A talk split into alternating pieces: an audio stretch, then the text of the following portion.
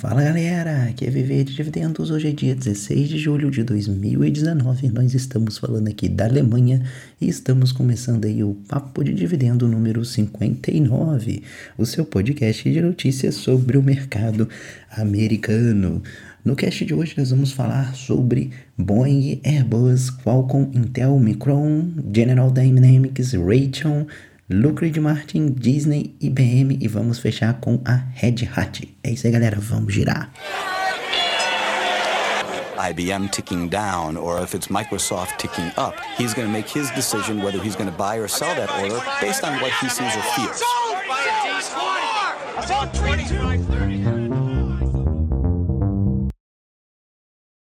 É isso aí, galera. Quem reclamava aí que tinha podcast só uma vez por mês aí, às, vezes, às vezes eu ficava até algum mês aí sem fazer, né? Parece que dessa vez eu consegui achar um meio termo aí da minha agenda aí. Tô, tô me organizando aqui, né? Depois de mudança, um monte de coisa. Isso aí bagunça um pouco meu cronograma. Mas agora acho que dá pra gente retomar e quem sabe a gente voltar a fazer como era antes, né? Um podcast por semana, né? Já tá, já dá pra brincar um podcast por semana, né? Aí pra galera que, que curte bastante podcast aí, eu vou estar tá também cadastrando podcast lá no Spotify. Na verdade, eu já tinha cadastrado o Papo de Dividendos lá no Spotify, mas não sei porquê, teve um leitor esses dias para trás e me mandou mensagem falando que não estava achando. Eu não sei se talvez é, foi numa outra era aí do, do Spotify, foi lá no comecinho, né, quando o Spotify estava começando essa parte de podcast. Agora o Spotify comprou uma empresa de podcast, anunciou umas, umas uns serviços aí de podcast novo, né? Tá, tá investindo pesado aí nessa parte. Vamos ver se se, se vinga aí né, no Spotify essa questão do podcast, né? Mas já que tem bastante leitores aí, bastante seguidores que utilizam o Spotify, vou colocar lá e aí se o cara quiser baixar, ele baixa por lá. Bom, é, antes da gente entrar aí na, nas nossas pautas aí de notícias, né? Só falar um pouquinho sobre a questão da remessa online. Nós estamos aí com um bom cupom de desconto, nós conseguimos aumentar o nosso desconto. Então, se você já usava o, o cupom do Viver Dividendos, agora vai estar pagando ainda mais barato. É, acho que é o, o, maior desconto do mercado aí com o meu cupom. Você não vai achar nada menor do que isso, não. E, e aí a gente tem que aproveitar agora, né? Com esse dólar que deu uma baixada. É a hora boa aí para aquela galera que fica ficava procurando desculpa para não mandar o dinheiro para fora. Agora não tem mais desculpa, gente. Agora tem que botar a mão no bolso e fazer a sua remessa. Então, quando você for fazer a remessa lá, utiliza aí o cupom do Viver de Dividendos para dar uma moral aqui. Vocês gostam do podcast, gostam da parada? Então tem que dar um, dar um apoio aí, dar uma moral pro Viver aí. Faz lá sua remessa lá com o nosso código lá para dar aquele ajuda. Bom, vamos ao que interessa, né? Vamos falar um pouco de notícias, né? Começamos aí com, com a Europa. Semana passada eu havia comentado sobre os ingleses, né? Tava até zombando dos ingleses, que os ingleses estavam querendo taxar as empresas de tecnologia e tal. Acontece que os franceses conseguiram ir além desse, desse, dessa questão dos ingleses, né? O é, que que acontece? Está rolando, parece que não só aí com os ingleses e agora com os franceses, mas parece que vai, vai ser uma coisa meio generalizada aqui na Europa, tá? Parece que os belgas também já estão votando alguma coisa nesse sentido.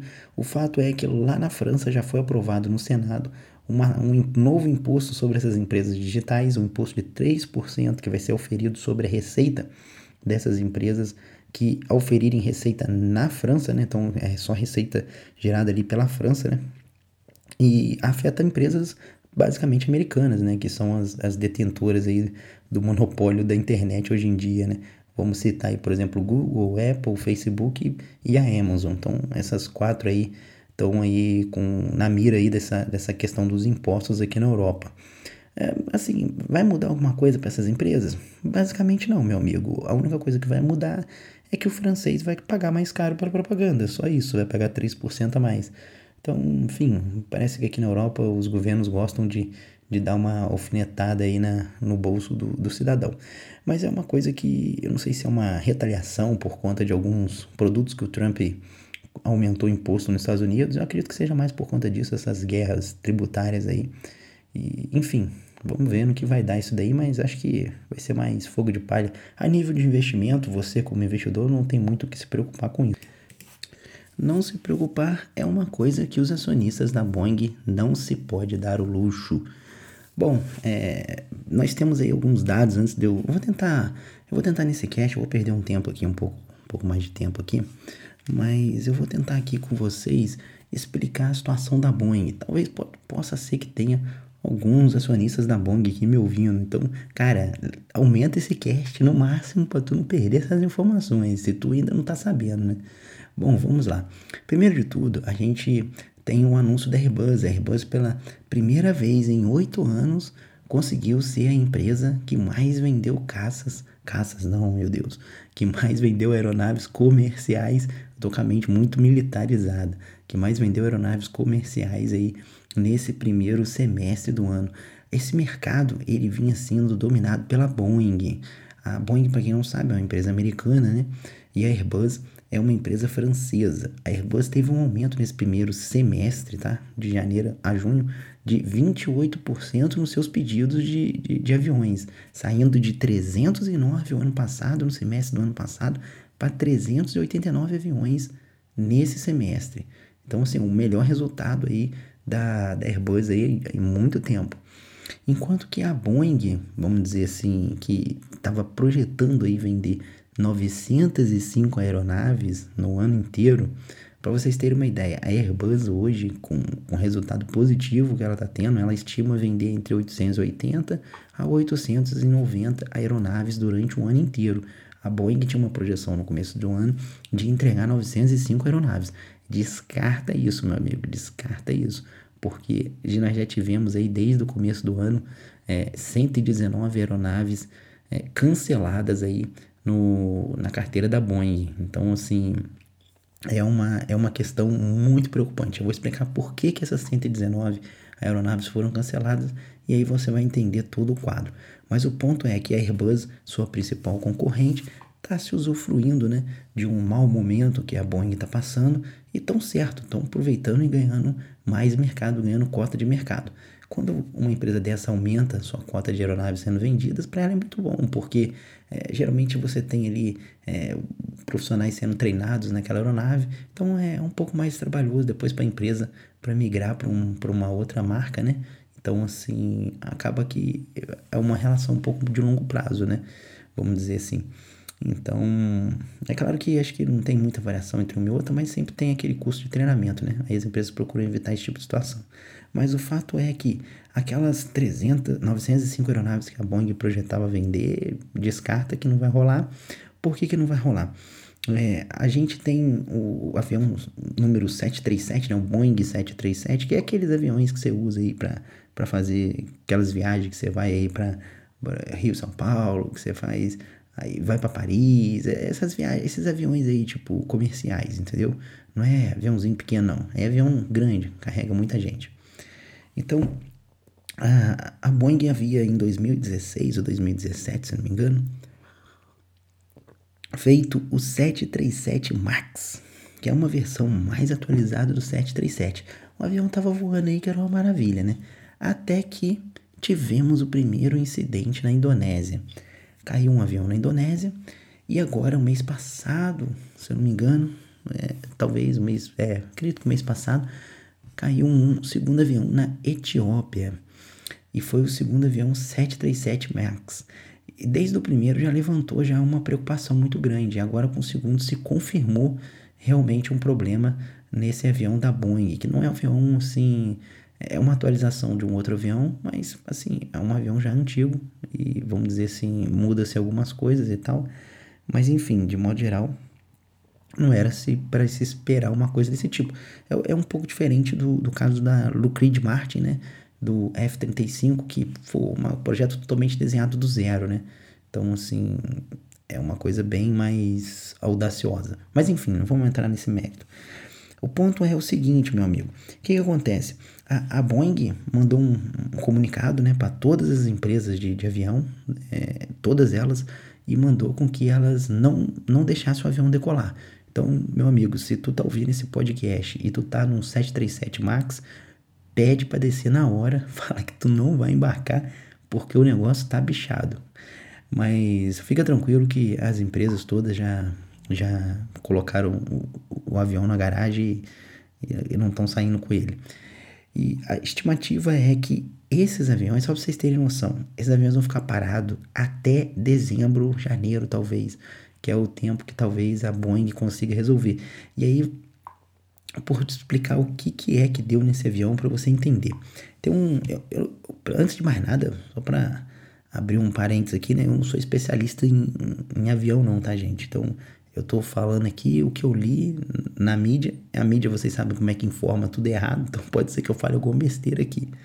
Mas basicamente tem um sensor lá na cauda do avião, lá na parte de trás do avião, que ele detecta se o bico do avião é, chama posição de ataque, né? Como se ele estivesse subindo assim, né? Então ele detecta se o avião está subindo de uma forma assim, vamos dizer assim, não costumeira, e ele joga o bico para baixo do avião.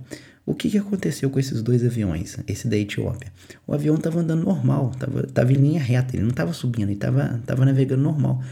E deu uma pane nesse sensor que achou que o avião estava subindo e jogou o avião para baixo, sendo que o avião estava em linha reta. Então fez com que o, o bico fosse para baixo. Moral da história, o avião começou a cair. O piloto tentou desligar tudo, eu acho, se não me falha a memória, tentou resetar os negócios, mesmo assim não teve jeito. Mas quando ele voltou, o negócio jogou de novo para baixo e ele não conseguia subir o avião. Enfim, foi, imagina o desespero, né, das pessoas dentro do avião. É, foram cento e poucos mortos, né? Então, assim, a gente aqui é um canal que fala de finanças, né? A gente sempre olha o lado financeiro da coisa, né? Tipo, a empresa vai ter prejuízo, não sei o quê. Mas a gente fica sentido com, com morte dessa daí, né? Porque, infelizmente, é, tem nem o que falar, né? Garoteada monstro aí da Boeing, né? É, acidentes acontecem, principalmente nessa área de, de aviação, né? Vamos dizer assim. Mas, enfim, é, não vem ao caso a gente avaliar essas coisas agora. Mas abstraindo essa parte aí da questão das mortes, né, das, das pessoas que estavam envolvidas ali, né, o, o avião não conseguiu retomar o, o curso e, e, veio a cair. E a Boeing finalmente né, assumiu que, que já deveria ter sido feito desde o primeiro, né? Você, provavelmente você acha que a Boeing não ia saber isso desde o primeiro? Com certeza eles deviam saber. Aí fizeram vista grossa, né? Você imagina a, a sua família estando num avião desse, né? Você sabendo que a empresa poderia ter evitado esse problema, né? Mandado comunicado. Só que muitas vezes eles ficam de olho no dinheiro, né? Ficam um resultado financeiro. Porque o que, que acontece? É, quando, a, quando a Boeing fala para essas empresas: olha, você não pode decolar com 737 MAX. A empresa não tem um avião ali no bolso guardado e fala: ó, oh, vamos usar isso aqui agora que aquele lá tá, tá, tá em manutenção. Não, não é assim que funciona. Então, tipo assim, o cara perde receita, meu amigo. E quem vai pagar? Aquele avião que está parado. E toda aquela receita que a empresa deveria de ter ganho com aquele avião é a Boeing. Então, olha só, pro acionista, olhando a nível de, de investimento agora, olha o prejuízo gigantesco para o acionista, é, porque são empresas em todos os locais do mundo, esse avião já está há mais de um ano já no mercado, então assim, tem bastante gente com ele, e você vê, as projeções de vendas dele eram 905 unidades, então é um prejuízo muito alto, muito alto no colo da Boeing, e acredito aí que talvez vá demorar aí é, Fora as indenizações, né? Porque vai explodir aquelas indenizações das vítimas lá, dos dois acidentes, né? Porque com certeza vai respingar no colo da, da Boeing também alguma coisa.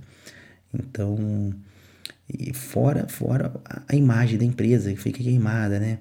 É, as, os cancelamentos de venda que ela teve, né? Olha aí, 119 aeronaves canceladas. A gente tem um anúncio agora essa semana.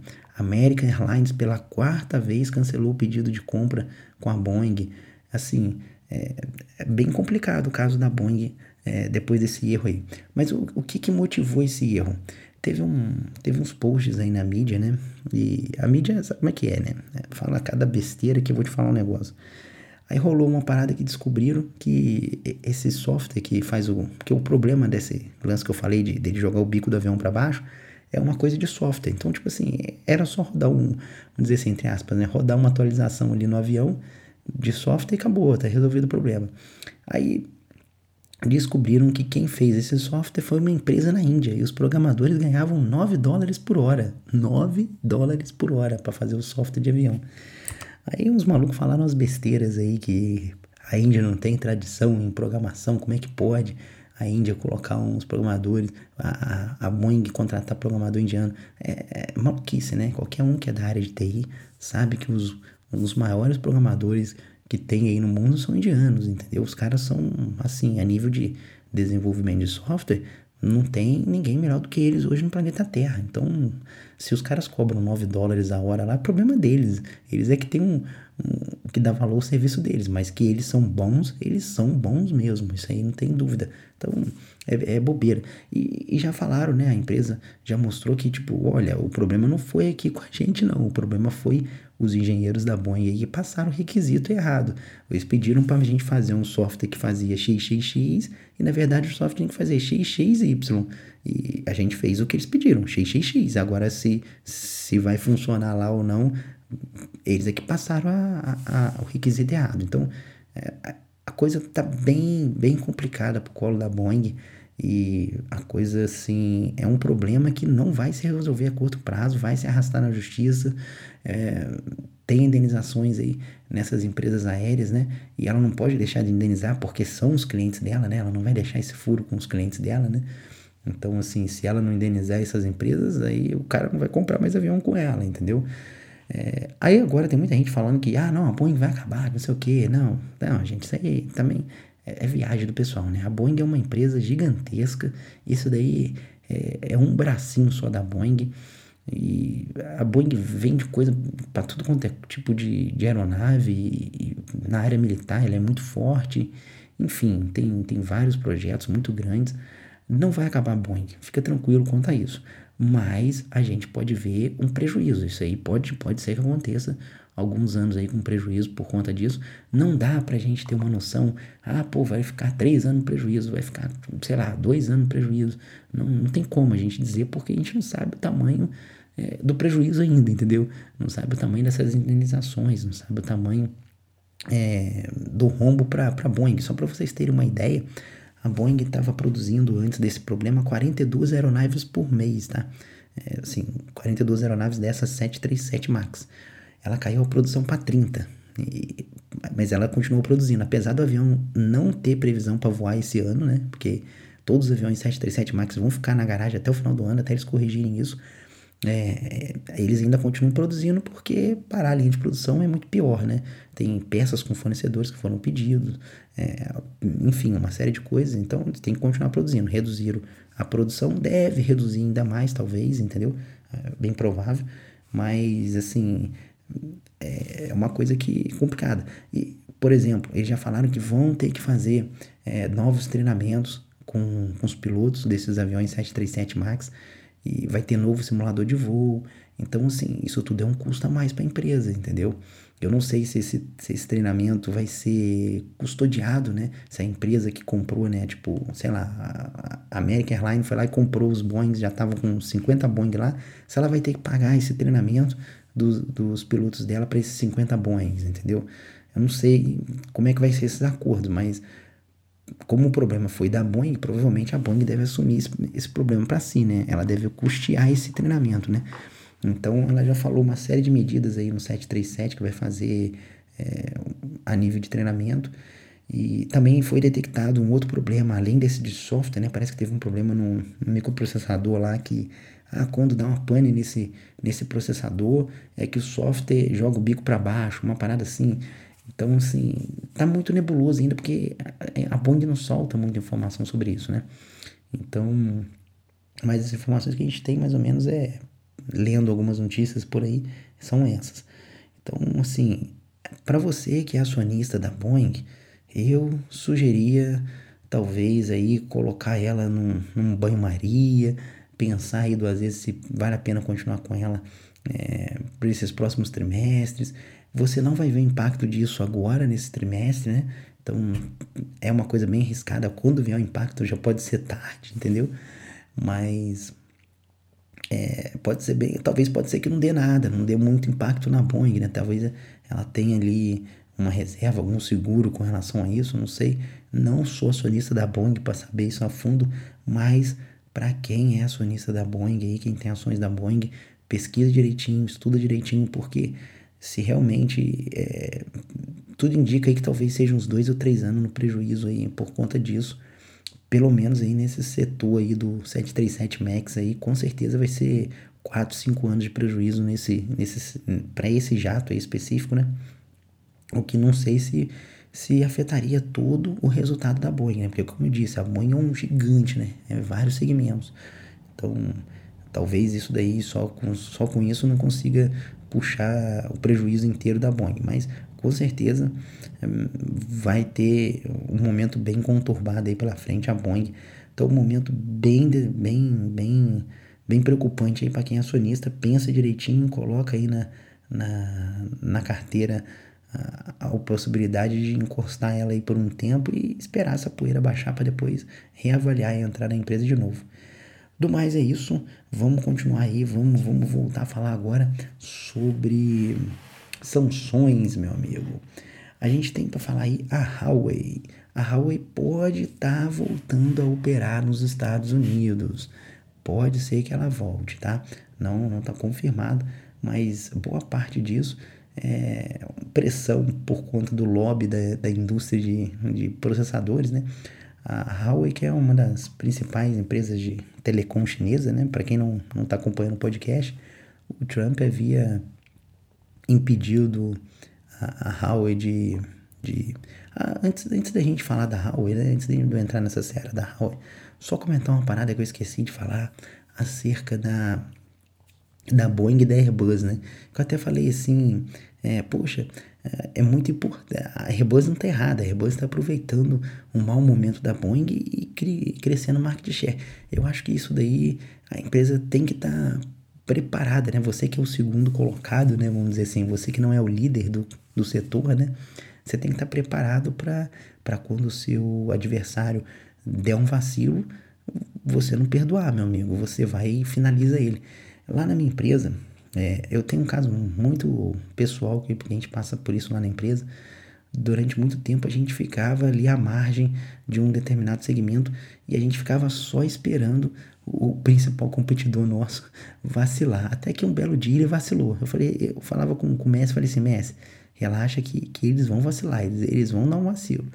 Até que um belo dia eles, eles vacilaram e aí a gente entrou com, com tudo e, e começamos a arrancar é, mercado deles, e esse cara desesperado. Então, isso faz parte do jogo, entendeu? É, isso aí não, não tem como a gente a gente evitar isso aí. É, não é culpa da, da Airbus que, que a Boeing deu garoteada. Mas enfim, só fechando esse parênteses, vamos voltar ao caso da Huawei. Então, a Huawei pode teve o direito de vender sanções né, por parte do Trump, que falou, ah, nenhuma empresa americana pode vender para a Huawei, que não sei o que, e a Microsoft, e, e empresas como o Google, por exemplo, a Huawei usa, esses dias para trás mesmo, né? Um leitor falou, não, porque me mandaram um artigo aí, né, cara? Meu Deus do céu, mandaram um artigo de um rapaz, o cara parece que foi, é, foi para Xangai, lá na China, e ele fez um artigo, tipo, maravilhado com a China, como se a China fosse a oitava maravilha do sol. Nossa, eu já começo a desconfiar dos artigos quando eu leio um artigo e eu falo assim: caraca, o cara só tá falando coisa boa do país, né? Tipo assim, é, o país não, não, tem, não tem problemas, entendeu? Não tem defeitos, é só maravilhas, maravilhas. Aí, pô, já vejo assim, pô, tá meio tendencioso isso, mas enfim. Aí o camarada tava falando que a China ia dominar o mundo, que não sei o que, a China é isso, a China é aquilo, mas galera, a China tá, tudo bem, é um mercado consumidor muito grande, tem muito cliente lá, mas eles não detêm tecnologia. Esse lance da Huawei é um exemplo clássico. É, olha o que o Trump fez. O Trump falou assim: nenhuma empresa americana vai vender para a Huawei. E aí, a Huawei, a Huawei teve que tirar uma, umas poteria, né? Acho que ele depois acabou cedendo aí um pouco, né? Por conta da pressão. Mas a Huawei teria que tirar o Android dos seus aparelhos. Você acha que alguém no planeta Terra ia comprar a Huawei sem Android, entendeu? Tipo assim, a Huawei não tem sistema operacional, entendeu? É, os outros sistemas que temos aí no mercado são muito ruins, não tem software para aquilo. Aí você ia ter o, beleza, lá para Huawei na China, né? Não tem Facebook, não tem nada, mas você acha que no resto do planeta Terra alguém ia usar um aparelho que não tem Facebook, entendeu? Que não tem Instagram? Não ia, não ia, não ia vingar, entendeu? A, a, a, própria operação da empresa internamente, no escritório da Huawei, é tudo Windows, meu amigo. Tudo usa Windows. Eles vão trabalhar como? Ia ter que migrar tudo pro Linux de um dia pro outro. Os funcionários não sabem mexer com aquilo. Os softwares que estão lá, que, que, usam, é tudo para plataforma Windows. Então, tipo assim, é, é, cara é maluco que acha que a China que a China vai dominar, vai virar uma potência que vai passar os Estados Unidos. Ah, meu amigo, assim, menos, né? Tem que, a China ainda tem que, é, a nível de tecnologia, é, é tem que avançar muito, muito, muito, muito, muito. Eu vou pegar um exemplo para vocês do Japão em 1990. O, o, a China hoje era o Japão em 1990, a mesma coisa. Só que o que acontece? Os japoneses foram espertos, os japoneses investiram pesado em tecnologia. Hoje os japoneses têm tecnologia para vender, entendeu? Eles conseguem produzir tecnologia. A China copia tecnologia. O, o, Japão em 90 era a mesma coisa. Você comprava uma calculadora made in Japan, era tudo made in Japan, tudo cópia. Mas aí eles foram criando o, o, o, próprio mercado deles. A China ainda precisa de passar por isso. Vai levar muito tempo ainda para a China conseguir criar uma, uma, uma, uma estrutura de, de, de, produção de tecnologia que os Estados Unidos têm hoje. Os Estados Unidos está anos à frente. E mesmo quando eles chegarem no nível dos Estados Unidos hoje, os Estados Unidos pode estar muito à frente se os Estados Unidos continuar é, evoluindo do jeito que está. Né? Agora os Estados Unidos parar e complica. Mas os Estados Unidos vem evoluindo, então, então assim, o mercado americano ainda vai dominar aí por longas décadas ainda. Isso aí é, é, é, mais torcida do que análise quando o cara fica nesse negócio de China aí, entendeu? Então, assim, como mercado consumidor, bacana, a China pode ser que realmente vire uma potência consumidora, mas como mercado produtor, ainda está muito longe ainda, entendeu? E para você ver, com tudo que o Japão conseguiu avançar nessa área, eles ainda estão muito distantes dos Estados Unidos. Me fala aí o que, que, que inovação a nível de, de software nós temos hoje japoneses, entendeu? muita coisa para indústria e tal, mas a nível de pessoa física, né? Tipo, consumidor de modo geral, é, ainda está muito distante, entendeu? Então é complicado, entendeu? É bem complicado essa situação. Mas vamos lá. Ah, voltando ao caso da Huawei, é, o cast hoje está sendo só comentário, né? 23, 24 minutos só de comentário. A Huawei é, fez uma pressão aí grande aí com, com com as empresas que, no qual ela é cliente, né? No caso, ela compra esses, esses, esses microchips, né? Compra esse hardware, né? E ela, ela gastou hoje 70 bilhões de dólares em hardware, em componentes em 2018. E desses 70 bilhões de dólares, 11 bilhões foram para a empresa americana. Então, tipo assim, essa sanção que o Trump fez contra a Huawei, ó, oh, Huawei, você não vai, nenhuma empresa americana pode, pode vender para a Huawei, pode negociar com a Huawei. Isso afetaria de forma muito impactante as empresas americanas.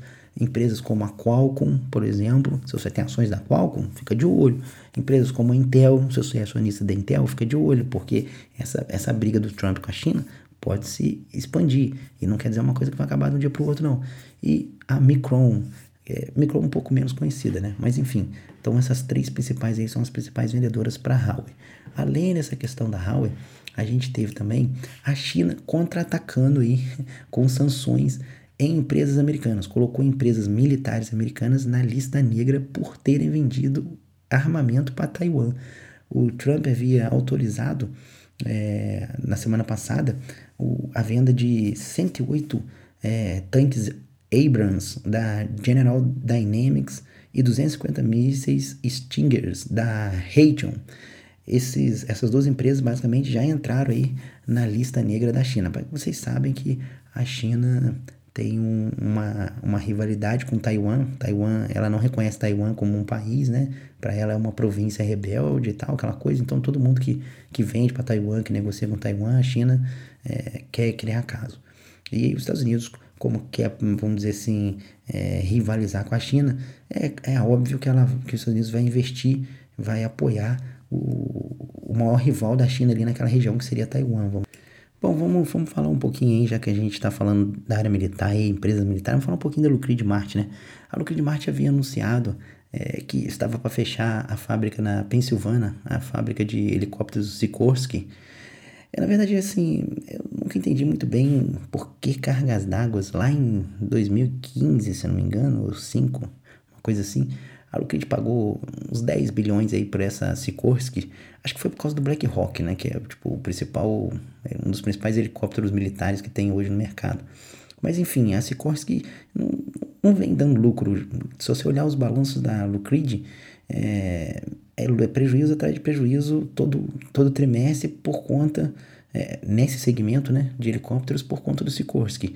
E assim, a fábrica é, a empresa anunciou que estaria fechando, mas parece que o Trump é, fez uma pressãozinha lá e tal.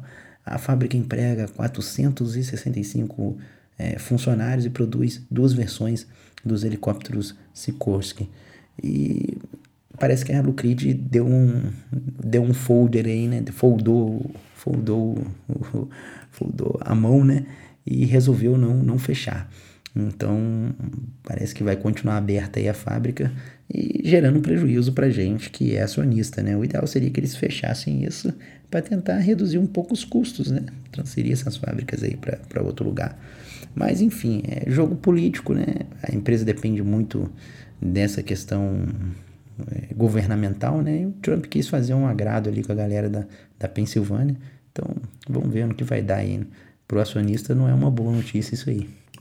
Bom, nós vamos falar agora sobre streaming, entretenimento, né? Vamos fazer um pouquinho de entretenimento. A guerra do streaming está ficando cada vez mais acirrada. A Netflix hoje domina esse mercado, né? De, com, com larga folga sobre os seus competidores, mas nós temos aí é, competidores de peso já anunciando aí seu próprio streaming, entre eles aí a Disney, né? Que eu já falei aqui em outros casts que estaria fazendo aí o seu, seu Disney Disney Plus, né? Se não me falha a memória. Mas enfim, a notícia dessa semana aí é que a HBO também, a Warner Media, vai estar tá lançando aí o seu streaming. Então a HBO vai estar tá fazendo HBO Max e vai retirar todo o seu catálogo de, de séries da Netflix.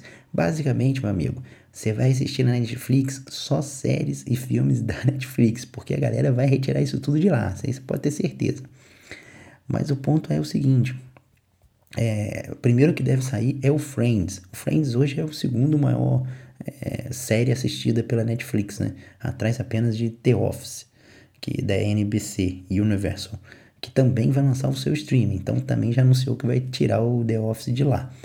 Então a, a, a HBO vai estar tá pagando 425 milhões para a Netflix para retirar é, o para retirar o, o Friends da, da, da Netflix e vai estar tá usando Friends ali no lançamento do seu stream HBO Max. É, Estima-se aí que o preço do HBO Max deve ficar entre 15 dólares por mês, um pouquinho salgado, né, pro nível do streaming hoje em dia, né. Bom, vamos falar aí, já que estamos falando de streaming, né, vamos falar um pouquinho da Disney também, mas não a nível de streaming. Vamos trazer aí os resultados aí bons aí para os acionistas da Disney acerca do Rei Leão. Eu falei com vocês no começo do ano que tinha muita coisa legal da Disney para ver a nível de filme e que a gente esperaria aí bons resultados nesse segmento da Disney. Bom, o Rei Leão bateu um recorde muito bom aí na China, ele foi lançado primeiro lá no, na China e depois que vai ser lançado nos Estados Unidos só dia 19 de julho. Mas as primeiras, as primeiras sessões lá já bateram o Aladdin, é, a Bela e a Fera, com 54,7 milhões no bolso ali, encarterou o Rei Leão lá na China. Estima-se aí que talvez o filme deve render para a Disney 175 a 200 milhões ao todo. E deve aí ficar passando aí durante o verão e parte do outono. Vai ser bem estendido a duração do filme aí nos cinemas. Para quem é acionista, é uma excelente notícia. Money no bolso, dividendos na conta. Bom, já falamos aí de bastante assunto, o cast já tá meio longo, mas antes não podíamos deixar de trazer essa boa notícia aí, pelo menos a meu, a meu visto parece ser uma boa notícia, para os acionistas da IBM. Essa aí é pra galerinha aí que, que tem IBM na carteira, né? Eu, eu canso de ver gente comprando IBM porque o Warren Buffett tem IBM. Eu, eu aposto que 90% ah, dos caras que tem IBM tem IBM porque o Warren Buffett comprou IBM. Aí o cara leu lá no livro. Mas, cara, o Warren Buffett tem um artigo que eu, que eu escrevi no, no blog lá dos erros que o Warren Buffett cometeu, que ele mesmo reconheceu, né? Que ele cometeu. E um deles é a própria IBM. Ele fala assim, cara, eu me arrependo de, na época que eu comprei a IBM, não ter comprado a Apple e o Google, porque a IBM foi um tiro no pé, né? A empresa patinou, né? A empresa, as receitas da empresa, a empresa não saiu do lugar e as receitas da empresa estão é, em declínio já há vários anos. Então, tá bem, bem ruim a situação para o acionista da IBM. Se você é acionista da IBM, já era, aliás, não era nem para tu ter entrado, mas enfim, quem sou eu para dizer o que tu tem que fazer, né? Você quer seguir o Warren Buffett, vai lá. É, bom, vamos ao que interessa. A IBM anunciou o acordo, fechando o acordo, né, de aquisição da Red Hat por 34 bilhões de dólares. Uma boa notícia aí para a empresa. A Red Hat, eu não sei se a Red Hat hoje ainda domina o segmento de Linux, mas na época que eu usava Linux, as principais distribuições corporativas, aliás, a principal distribuição corporativa estava na mão da Red Hat. Os caras mais pica do Linux era tudo da Red Hat. Eu não sei se hoje ainda é, ela domina o mercado. Acredito que sim. Mas a ideia da IBM comprando a Red Hat não foi nem para pegar o Linux, mas sim a divisão de nuvem deles, né? Porque parece que a Red Hat tem uma presença bem forte na questão de nuvem. A IBM disse que é, vai tentar, né, é, alcançar a, a, Amazon e a Microsoft, né? Entrou um pouco tarde na jogada, né, IBM? É, uns 5, 6 anos aí de, de, de delay para você, né? Porque só agora tu percebeu que a nuvem é o futuro? Pelo amor de Deus, né? Então, assim, chegou um pouco tarde na jogada. E, particularmente, a meu ver, me parece que a Red Hat não valia 34 bilhões, não. Assim, não conheço a empresa de perto, mas eu acho que a IBM pagou um pouco caro pela Red Hat. Mas, enfim, tá aí. É, pode ser o, o último, a, último, uma jogada de desespero, assim, né? Para tentar reverter o quadro que vem em declínio. O resultado da IBM não é bom. E ela disse que vai fazer outros investimentos aí também na parte de, de mídia social, mobile, e, enfim, entre outras coisas. Mas, é, assim, olhando, a, analisando a aquisição em si, tem tudo a ver o, o case de uma com a outra, né? A Red Hat tem uma presença grande no mercado corporativo de Linux, né? A IBM também tem uma presença focada no mercado corporativo, então tem sinergia entre as duas empresas elas podem se beneficiar dessa aquisição, acredito que elas vão se beneficiar. Há um, um único ponto aí que eu, que eu questionaria nessa aquisição seria o custo, né? Que para mim, assim, não adianta você comprar uma, uma boa empresa a um custo elevado. Eu falei de uma empresa no ex-dividend, falei de uma empresa no ex-dividend que fez o mesmo, o mesmo processo. É, comprou uma empresa com uma ótima sinergia, mas a um custo muito alto. Então, assim, e acabou que tiveram problemas aí, tivemos que tirar ela da carteira, etc e tal. Quem não acompanha o Ex-Dividend, assina lá o nosso serviço, Ex-Dividend, e ele vai ajudar você a fazer, é, entender como, como olhar uma empresa, os pontos positivos, os pontos negativos, e a gente está sempre falando de alguma empresa lá no mercado americano, ou algum REIT lá, todo mês a gente está trazendo alguma coisa nova. Mas lá eu comentei justamente sobre esse ponto aí, esse risco. É uma coisa para se olhar aí a IBM de perto, mas a princípio, uma boa aquisição, um pouco cara, mas tá aí. Para quem é acionista, pode bater palma. É, bom, acho que deu pra gente fazer o cast hoje, né? 35 minutos. É, deu para abordar os pontos aí. Falei bastante coisa. Acho que o que mais tomou tempo aí foi a questão da Boeing, mas eu precisava de explicar para vocês aí, né? A situação da Boeing que é um pouco complicada. E, e é isso, pessoal. É, espero que vocês tenham gostado desse cast aí. Desculpa ter ficado um pouco longo, os próximos não vai ficar desse jeito não, que eu quero fazer cast curtinho, porque vai ser um por semana. Então já me prolonguei demais, deixa eu voltar para meus afazeres aqui, já são duas horas da manhã aqui na Alemanha, já viramos pro dia 16. Começamos o cast no dia 15, é, foi 15 ou 16? Acho que eu comecei no dia 16 mesmo, né? Mas enfim, tá aí. Até semana que vem, se Deus quiser. Um abraço. Buying D's, how many? Like total all day, four.